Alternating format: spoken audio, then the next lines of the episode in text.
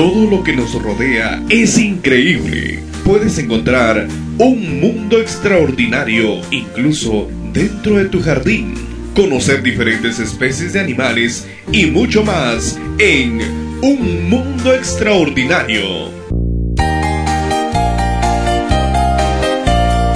En Un Mundo Extraordinario, nuestro tema de hoy es Gabriela. Leemos en Eclesiastés su capítulo 7, versículo número 1. Vale más el buen nombre que el buen perfume. Vale más el día en que se muere que el día en que se nace. La encontramos entre los escombros de un baldío y la dejamos en casa dentro de una lata. Gabriela tenía el pelo marrón bien oscuro y rayas amarillas en las patas. Su cuerpo medía 7 centímetros y sus patas eran 8. Tenía fama de peligrosa, venenosa y terrorífica, pero no le dimos importancia a eso y le preparamos un lugar para hospedarse. Una caja de vidrio con tierra, hojas muertas y una rama de bambú. Ah, y agua, ya que la humedad es esencial para la respiración de las arañas. Mi hijo se ofreció a compartir su cuarto con ella. Durante seis meses, Gabriela vivió en nuestro hogar.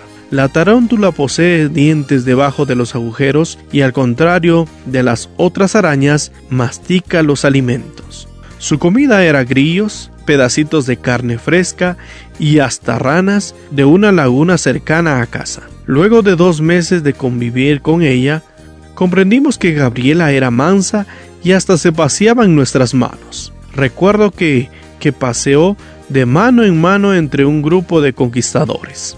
A veces Gabriela aparecía con el abdomen medio pelado, y es que las tarántulas para cazar ratones, por ejemplo, bombardean su cuerpo con una nube de pelos que se las clavan en las narices y en los ojos de los animales, provocándoles heridas e incluso la muerte. Esos pelos poseen ganchos en las patas, que se hieren en la piel de la víctima. Cerca de 300 especies de tarántulas que viven en Sudamérica Existen algunas que son agresivas. Aunque su veneno no provoca daños al ser humano, la mala fama es producto de la propagación engañosa. Alguien dijo que las cosas más difíciles que existe es construir un buen nombre y la más fácil es destruirlo. Aunque no debemos vivir preocupados por cómo nos vean, no debemos olvidar que somos los principales arquitectos de nuestra fama. Palabras, pensamientos y acciones son los materiales usados en esa constancia. La buena fama, dice la Biblia, es mejor que el perfume caro y es muy difícil reconstruir si la perdemos. Por eso, ¿cómo construyes tu buen nombre?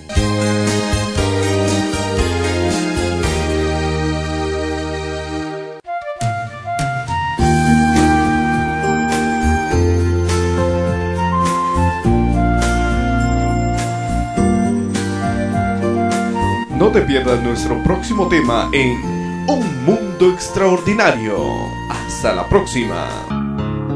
Reflexiones matinales. Dios te bendiga.